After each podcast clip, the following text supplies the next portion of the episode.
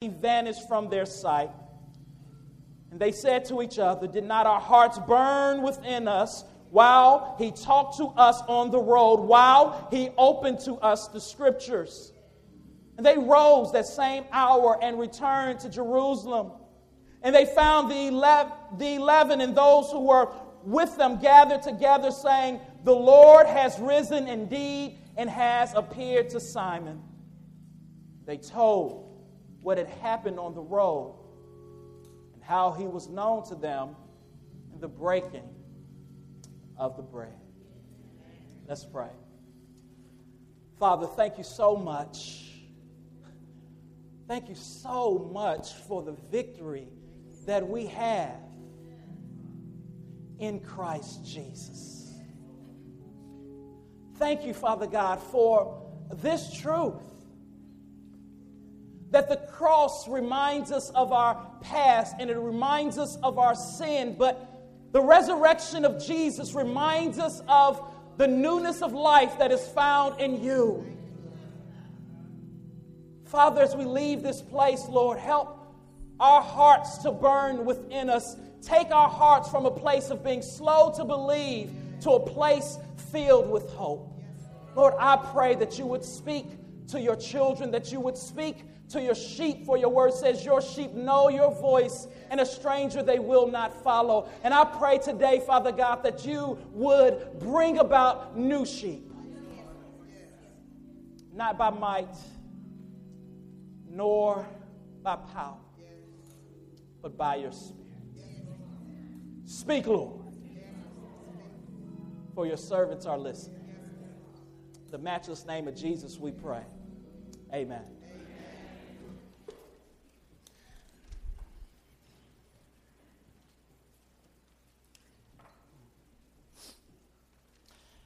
Have you ever tried to drive in the midst of a great fog?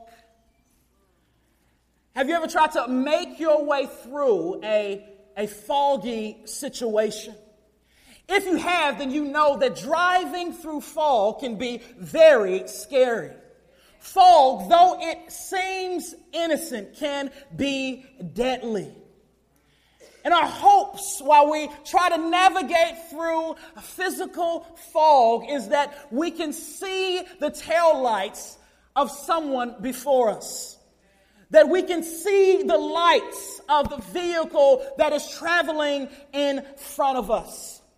Recently in Indiana, there was a, a church van that was trying to drive through fog. And, and unfortunately, as many of you know, that church van was flipped over and some people died. A tragic death. Fog can cause harm. And just like physical fog, there is a spiritual fog. A spiritual fog is a, a darkened state of doubt or disbelief. And some of us in this room have gathered together this Sunday morning to celebrate Resurrection Sunday. But if we're honest with ourselves, we are sitting in the midst of a spiritual fog. We are trying to navigate through disbelief, doubt, and delusion. For some of you, you have come into the sanctuary today doubting the very existence of Jesus doubting the very historicity of the scripture. And for others, others of us, you are in a fog of doubt, and this doubt looks a little different. You are doubting whether or not God loves you. You are doubting whether or not He cares. You are doubting whether or not He has the power to resurrect your situation from the tomb of despair. And what we all need in here no matter how strong our doubts or how little our doubt is, is we all need faith. We all need the Holy Spirit to empower us to walk away with an attitude that says, For all I trust Him. Corrie ten Boom says this. She says, Faith is like a radar that sees through the fog the reality of things at a distance, the, that the human eye cannot see. Faith is like a radar that sees through the fog. My prayer this morning is that as we leave that we would have this radar of faith. And that is why Luke is writing this gospel. He is writing this gospel so that a disciple by the name of Theophilus would have clarity on who Jesus is and what has taken place. Theophilus was a disciple of Luke's. And according to Luke chapter 1, verse 3 and 4, Luke says this It seemed good to me also, having followed all things closely for some time past, to write an orderly account for you, most excellent Theophilus, that you may have certainty concerning the things that you have been taught an excellent disciple by the name of Theophilus probably had some doubts, probably had some moments of despair, probably needed more clarity about the person and work of Jesus Christ. Disciples can have doubts too. Disciples need clarity too. Disciples are met with fog too. And Luke wants to clear that up. In fact, I believe Luke's main point in Luke chapter 24 is this it's come out of the fog of doubt and see the sun clearly. Come out of the fog of doubt and see the resurrected Jesus clearly. He's writing to Theophilus and he said, Theophilus, I need you to come out of your, your spiritual fog and I need you to have certainty about what you believe so that you can be on mission for Jesus. And that's God's desire for us all. In fact, Luke pens this letter with, with precision. He goes around interviewing people in order to see what they believe. He's not just stumbling upon a story or writing a story uh, as he goes on, just kind of making it up on the fly. No, this is written with great detail because he wants to show the disciples of Jesus that what they believe has a sure foundation. And there may be someone here today who doubts that the Bible is the Word of God. And I want you to embrace the Bible and see it as a historical book with historical facts and that it is the truth. And that the writers were writing with an intentionality. In Luke chapter 24, there's three scenes. The first scene is the scene of an empty tomb. There are women who were with Jesus who run to the tomb on Sunday morning with spices in order to take care of the body of Jesus. But when they get there, the tomb is empty. And the Bible says that they meet two angels. And it describes these angels as having dazzling apparel. They were dressed to a T. And that's why we dress up for Easter. I'm just joking. No, it's not. Amen. But they meet these angels, and these angels say, Nope, he's not here. They go back to the disciples and they tell the disciples the tomb is empty, just as Jesus has said. Some of the disciples run down to the tomb to see for themselves, while others sit in disbelief. But then in the second and third section, we see that Lucas is, writing with great pre- pre- precision again. He's not just stumbling upon a story or making it up as he goes, he writes it with great detail. And there are similarities in the second and third scene.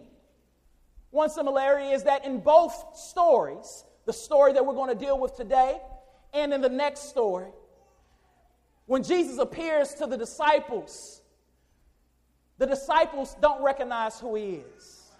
In the story we're about to go through, they don't know who he is. They just think he's a man, a, a visitor. In the story that comes right after this, they think that he's a ghost.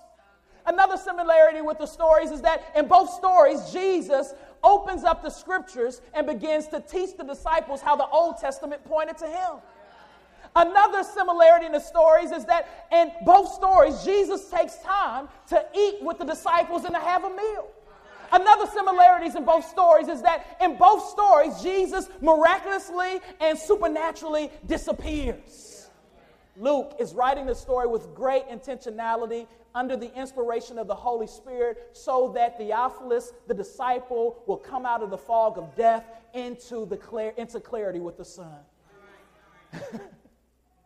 and God wants you to see this story so that you can come out of the fog of your doubts and to see the S O N, the resurrected Jesus with clarity. So, as we look at this text, we see that in the first four verses, that there are two disciples walking on a road called Emmaus. The Bible says that Emmaus is about seven miles outside of Jerusalem. And I love what the Bible says. The Bible says that as they were walking on the road of Emmaus, they were talking and discussing about the things that just happened.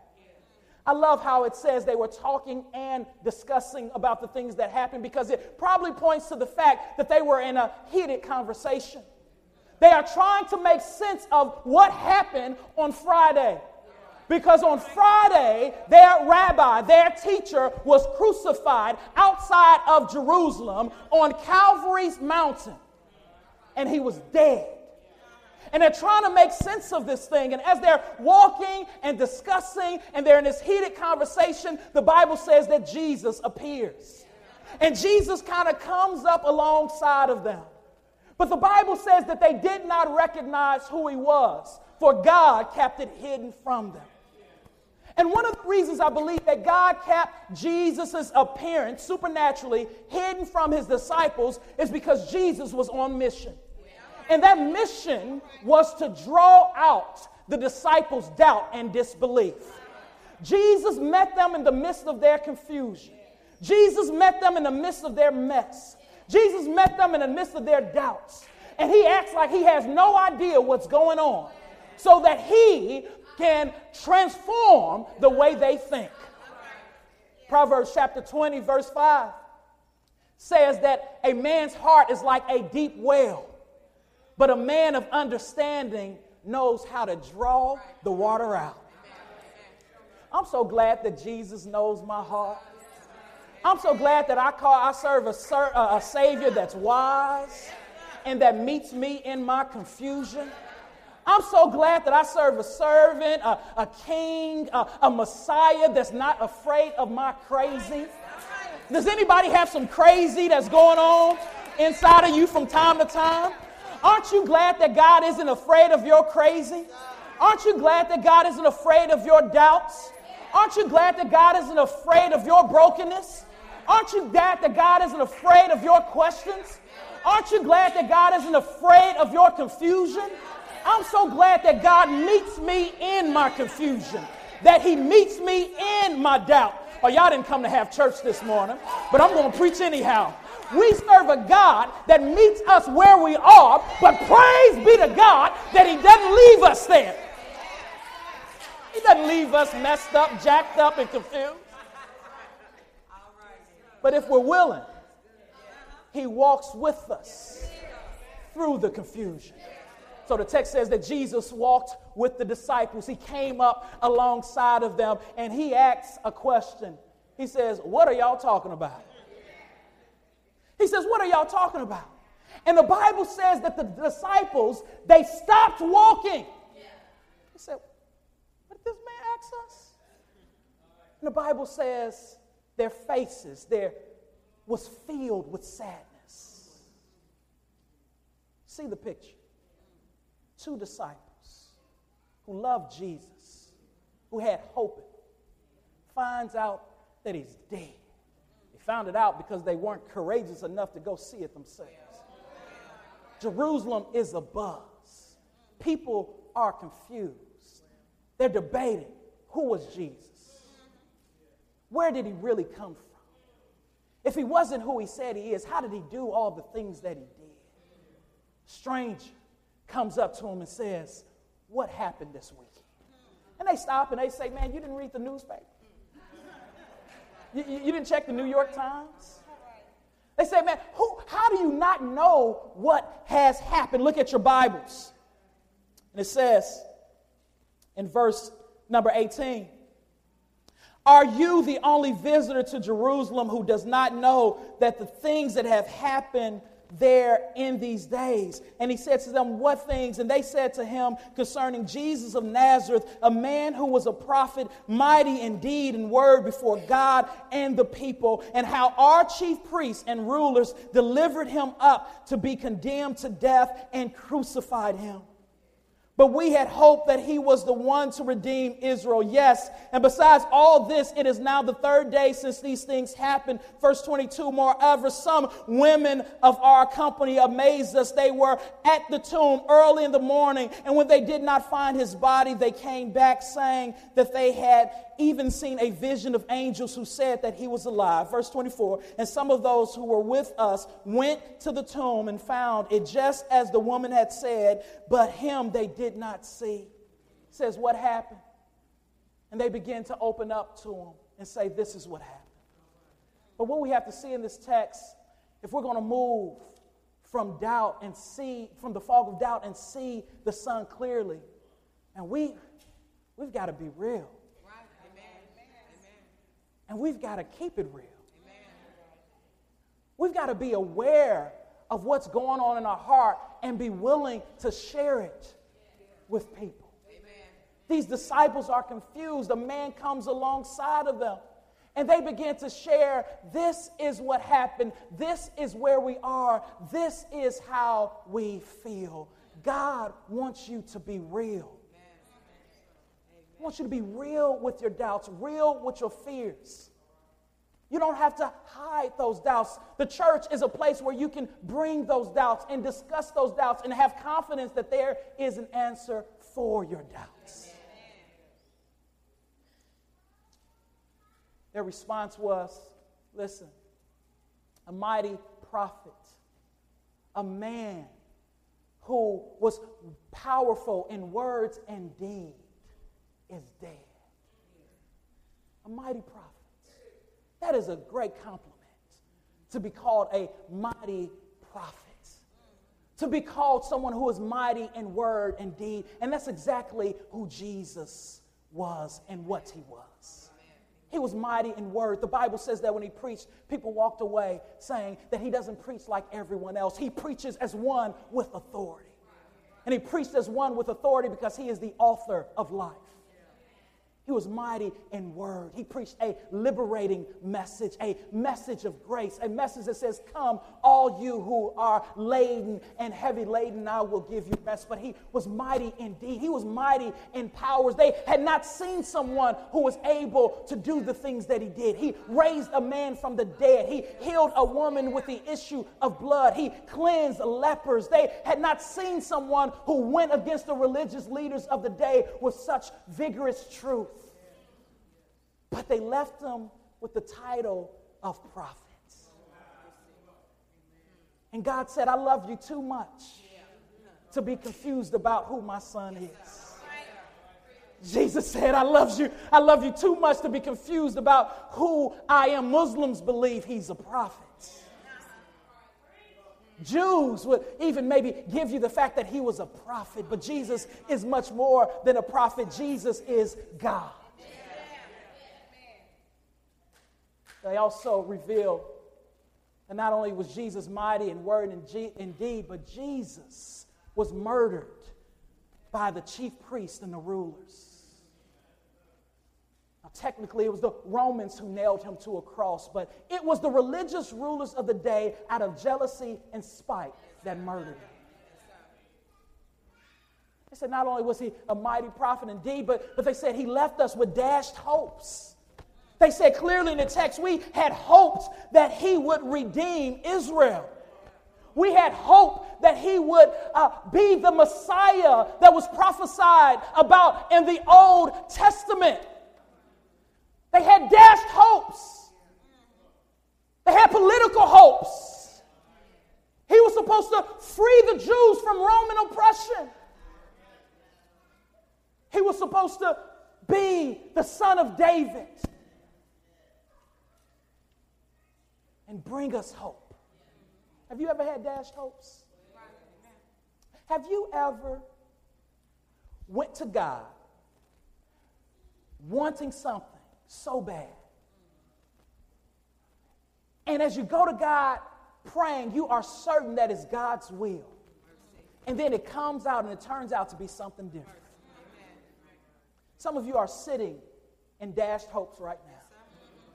You thought, you thought, you thought that the marriage was going to be so easy, but it's been so hard. You thought that when God called you to go back to school, that the money was going to be there, but you've had to struggle for every penny. And now, in the midst of your dashed hopes, you are wondering whether or not God cares, whether or not God loves you. As you look through the narrative of your story, you're wondering, how could you, God, allow this to happen to me? God meets us in the midst of our dashed hopes, and He, he doesn't leave us there. If we walk with Him, He will help us to interpret the things that happen. And one day we will come to the conclusion that God knows what's best. That's what trust is. That's what faith is. Faith and trust is an attitude that says, God, I believe that if I knew everything that you knew, that I would come to the same conclusion. If I had the same view that you have of my life, at the end of my life, I would come to the same conclusion that God worked out what was best in my life for my good and His glory. Faith is not a short sightedness. Faith is a panoramic view, believing that everything is under control, even when it seems that it's not. See, they wanted a Messiah that will wear a crown, but they didn't realize that he first had to wear a cross. See, they wanted a Messiah that was promoting and living in exaltation, but what they did not realize is that first there had to be humiliation. See, they wanted a Messiah that would reign and rule, but what they did not realize is they first had to have a Messiah that would be ruled. Jesus came as a suffering Savior. And one day he will come back as the ruling king. And in your own life, in your own narrative, in your own story, you have to trust that God knows what He's doing.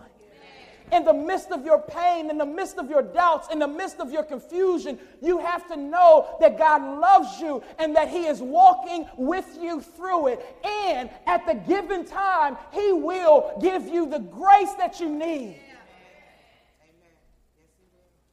to say all things are working together for my good. What Satan meant for evil, God meant for the good. But you can be honest with God. You can, you can tell him how you feel. You can, you can tell him where you are. I love what verse 20 through 3 and 24 says. It shows that, that a, a message of hope had been preached to him. The Bible says that these women ran to the disciples and they said, The tomb is empty, the tomb is empty. And the disciples did not believe the good news that was preached. Why? Because the idea of a man raising, being raised from the dead was too big for them. The idea of Jesus, after being dead for three days, conquering death, was too big for them. Even though Jesus had prophesied and told them that it would happen. Jesus one day was talking to the disciples and to a crowd, and he said, Just as Jonah was in the belly of a fish for three days and three nights, so will the Son of Man be in the belly of, uh, uh, in the, in the belly of the earth. But he will rise. Just as the temple is destroyed, he said, In three days I will raise up this temple. Jesus even told him more clearly than that. He said, If you're going to follow after me, you must deny yourself, pick up your cross, and follow me. Jesus told him even more clearly throughout the, throughout the Gospels as he was getting closer to the Via Dolorosa, the road of sorrow. He constantly told him, The Son of Man will die, but he will rise again. See, God is so good. He's so deep. He's so beautiful. His vision for eternity, His vision for our life is greater than our minds can comprehend. And that's exactly why we need Him. We need Him to help us to see what we don't see. We need Him to step into our confusion and our doubts and to bring clarity. We need Him to walk with us and to talk with us. And I'm so glad that He does. I'm so glad that He does. But the second thing we see here, we see that they searched the scriptures with Jesus. They searched the scriptures with Jesus. The Bible says in verse 25, and he said to them, O foolish ones and slow of heart to believe all that the prophets have spoken. Was it not necessary that the Christ should suffer these things and enter into glory? Jesus pointed them to the scriptures because he wanted them to see the scriptures' testimony. He wanted them to see that it was necessary for him to be crucified.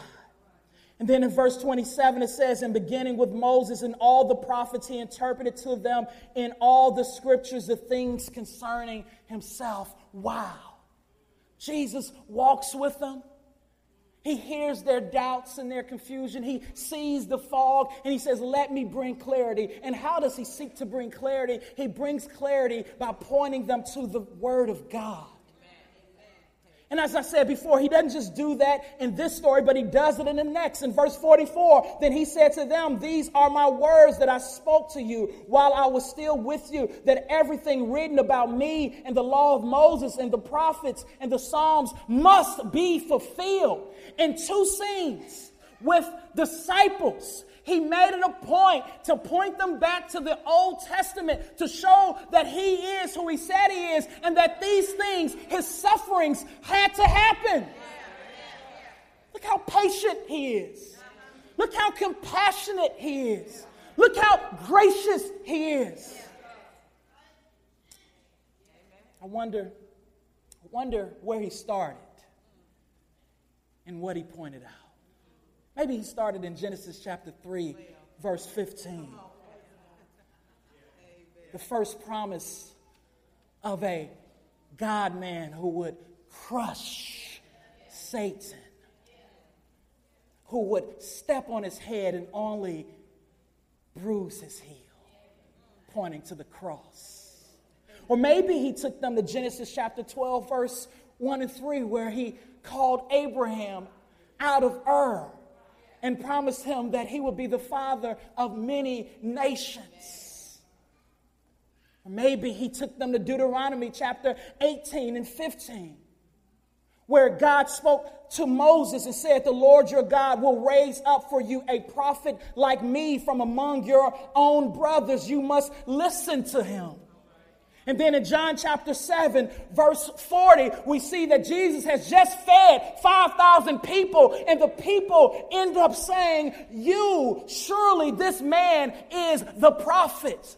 This man is the brother who Moses spoke of. Maybe Jesus showed him Isaiah chapter 9, verse 6 which says, For to us a child is born, and to us a son is given, and the government shall be upon his shoulder, and his name shall be called Wonderful Counselor, Mighty God, Everlasting Father, Prince of Peace. Maybe he took them to Psalm 2, Psalm 16, Psalm 22, Psalm 110. Maybe he took them to Micah 2, Isaiah 53. I believe that he showed them who he was through the scriptures, but I believe he did much more than what I mentioned. I believe that he went through all the Old Testament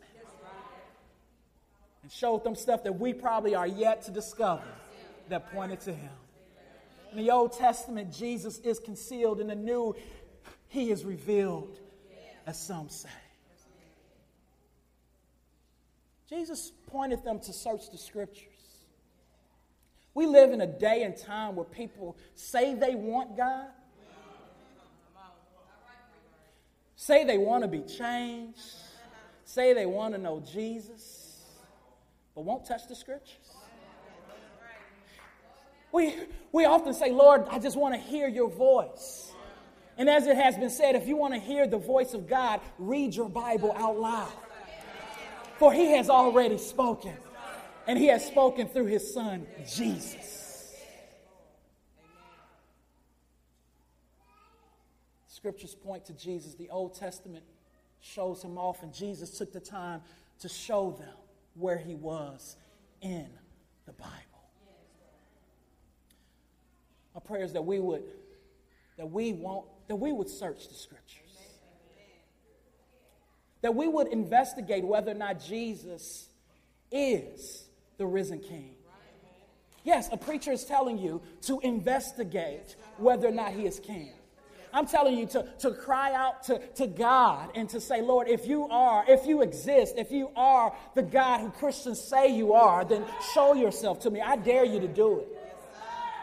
I dare you to go on a journey and to look at the facts. It's a man by the name of Lee Strobel who I recently heard speak here in Louisville. And he is an atheist. He was an atheist turned Christian. And he was a popular writing and a, award winning writing. He wrote uh, as the legal editor of the Chicago Tribune. And Lee Strobel in, in 1981 gave his life to Jesus. And what caused him to give his life to Jesus is number one, his wife, who also was an atheist, who also really was more agnostic, came to give her life to Jesus, and Jesus transformed her. Jesus made her into a new person. But the second thing that brought uh, Lee Strobel to Christ was that he decided to investigate the facts. As an award winning legal analysis, he decided to put to use the things that he would put to use to win a legal case. He looked at all of the historical information and he began to discover that there was a man named Jesus who really lived. And as he looked at all of the facts and as he applied all of the legal analysts that he would normally to apply as a award-winning legal editor, he found out that the facts outweighed what others were saying. He ended up giving his life to Jesus. He ended up writing over 20 books. He ended up becoming a, a New York Times bestseller. He is on fire for Jesus. He told a story of him being at a restaurant, and as he was walking into the restaurant, he heard two people talking, and he misheard them. He thought that they were talking about Jesus and that they had questions about God, and he stopped and he just unloaded on them and talked about God and talked about the risen Savior. And after dumping all of this on them for, for minutes, they stopped him and said, What are you talking about? That's not what we said. Why? Because his heart was burning within him, because he investigated the scriptures, he investigated the testimonies, and Jesus proved to be true. And I just want to encourage you, if you're here this morning, to investigate the evidence, investigate. And you will find that he's true. Be like Lee Strobel. Don't be like a, a man that I know named Larry. Larry was a Jew. One day when I was in a coffee shop sitting there reading my Bible, he came up to me and he said, I- have seen you multiple times in this coffee shop just reading your Bible. Is it, is it that good to you? I said, Yes, man, it's, it's that good to me. And he sat down and he began to ask me about the Bible. He told me that they, he's awaiting the Messiah and that he's a Jew and he doesn't believe that Jesus is the Messiah. So he asked me to show from the Old Testament where Jesus was. And by God's grace, I'm thinking, man, this is this is a softball. And then I was thinking, man, I wish I had my notes from seminary, right?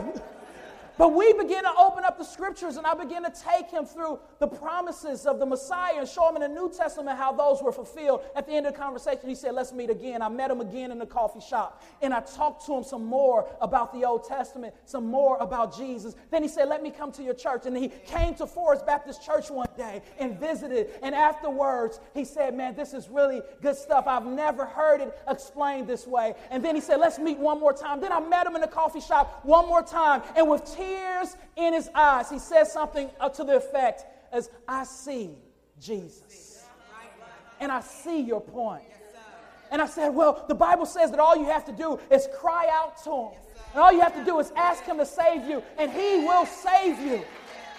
All you have to do is call upon his name. And he looked at me and he said, I cannot. And I said, Why can't you call on the name of Jesus? He said, Because my family will disown me. He allowed his doubts, he allowed his disbelief, he allowed his disillusionment to cut him off from the Savior. In fact, so much so that when I would see him at that coffee shop, he literally acted like he had never seen me and we had never had a conversation. I saw him twice around Louisville and he just completely ignored me. If you search, if you investigate, if you allow the Lord to, to walk with you, I am confident that you'll find answers.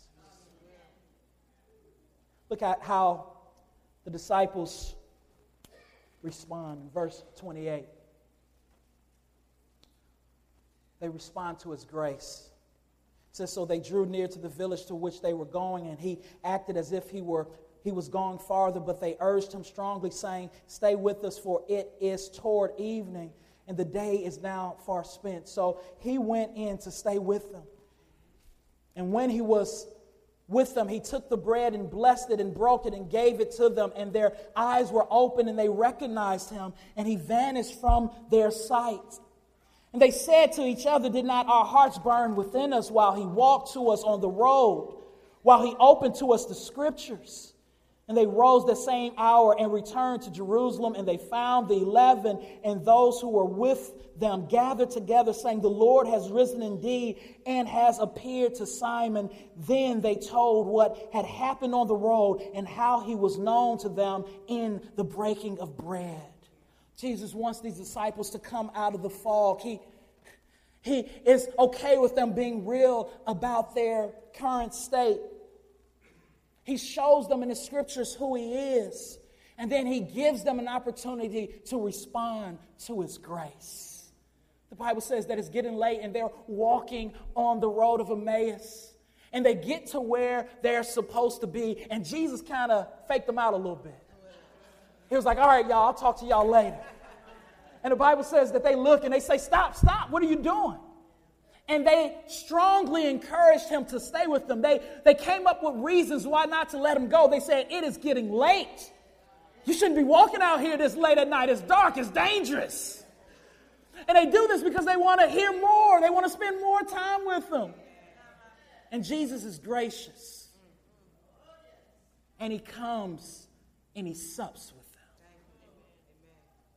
Once God has re revealed to us who He is, once He has stepped in, it is our responsibility to respond to His grace. Grace is undeserved favor, it's unmerited favor. It is our responsibility to accept Him and to invite Him to be Lord.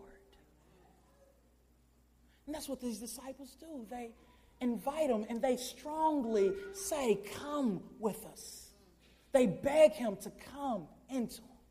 And if you're here today, you don't know Jesus, I want to invite you today to put your doubts aside, to hear what I'm saying as truth, to hear what the scriptures say that Jesus is more than a prophet, that Jesus is the God man, and to strongly beg God to do a work in your heart, to give you a desire to know Him and to see Him as Lord.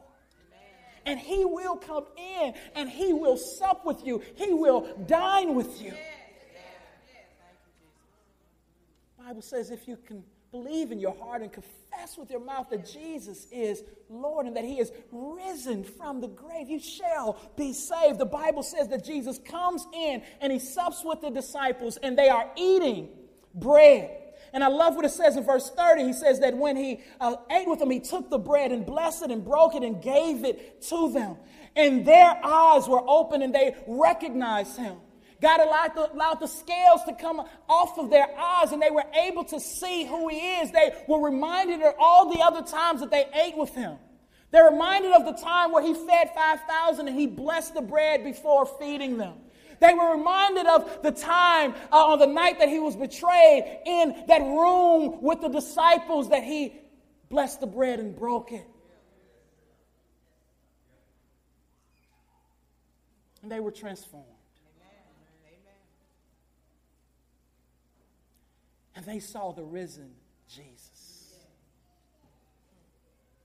Will you respond to God's grace? Will you recognize that you do not deserve salvation?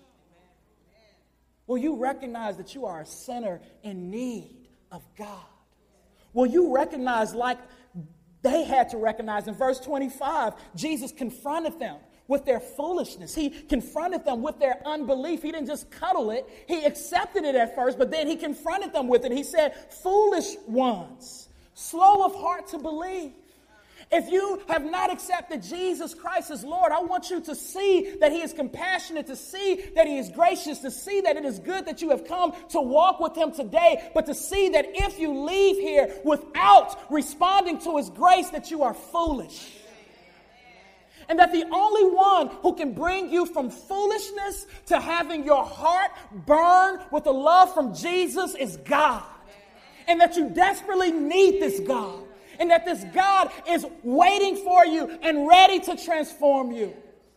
But you need to cry out to Him for salvation. Don't ignore the tug of the Spirit today that is telling you that you have an opportunity to be made new. Don't ignore the cry of the Spirit that is calling you to repent, to turn from your sins, to have a change of mind about your sins, and to trust in Jesus. Don't ignore the Spirit believer that is telling you to, to lay your doubts, to lay your delusions in front of me, and let me deal with you with them. Don't ignore it. Invite him in. See him as the, resur- the resurrected king. See him as more than a prophet, as more than a teacher. See him as the one who is able to do exceedingly above and beyond all that we could ask or think. When our eyes are open, we are made new, and it transforms the way we see the world. It transformed the disciples. The Bible says that they went from foolish hearts to hearts that were burning. They went to, from hearts that were slow to believe to hearts that were excited about what they saw. The Bible says that they ran back seven miles to tell the rest of the disciples that same hour. Now, wait a minute. These were the same disciples who had just told Jesus, It's getting too late. You should come and eat with us. You should not go any farther. These same disciples who were worried about how dark it was and how late it was and who were tired, once they encountered the resurrected Jesus, they were renewed with the wings of, of eagles. They got up and they said, Man, he just disappeared on us. That's so dope. That's so fresh. Let's go tell everybody else. And seven miles they ran. I don't know if they were in shape or out of shape. But I know they got to those other disciples, and the Bible says that they preached. See, once you have encountered the resurrected Jesus, once you realize that you are saved by grace and not by works, once you realize how good He is and how sweet He is, you start doing stuff that you would never do before. You start going places that you would never go before. You, you, you, start, you start saying, you know, I'm no longer afraid of the dark because I have seen the light. You start going up to people and telling them your story because you know that God has brought you from a mighty long way. I'm so glad that I serve a risen king. I'm so glad that I serve one who is able. I'm so glad that I serve the Prince of Peace. I'm so glad that I serve the King of Kings. I'm so glad that I serve one who was willing to die the death that I deserve so that I can live the life that I could not afford. I'm so glad that Jesus went to Calvary's cross, Golgotha's hill, and he didn't say a mumbling word, but he got up on the third day with all power in his hand. I'm so glad that I serve one who is a conqueror, one who can make a way out of no way, one who is the balm in Gilead, one who is a bridge over troubled water. I'm so glad that I serve a king who's not afraid of my craziness, not afraid of my mess, and who's not afraid of what has been written, but who says, if you want to see, if you want to believe, go to what is written because it's true. Wherever you are right now, wherever you are right now, whatever your past says about you, Whatever you did last night, whatever brokenness you have, Jesus can heal you. Jesus can wash you. Jesus can make you new. Trust Him. Follow those lights out of the fall. Watch Him. Watch Him make a way. Let's pray. Father, we thank you so much for your word.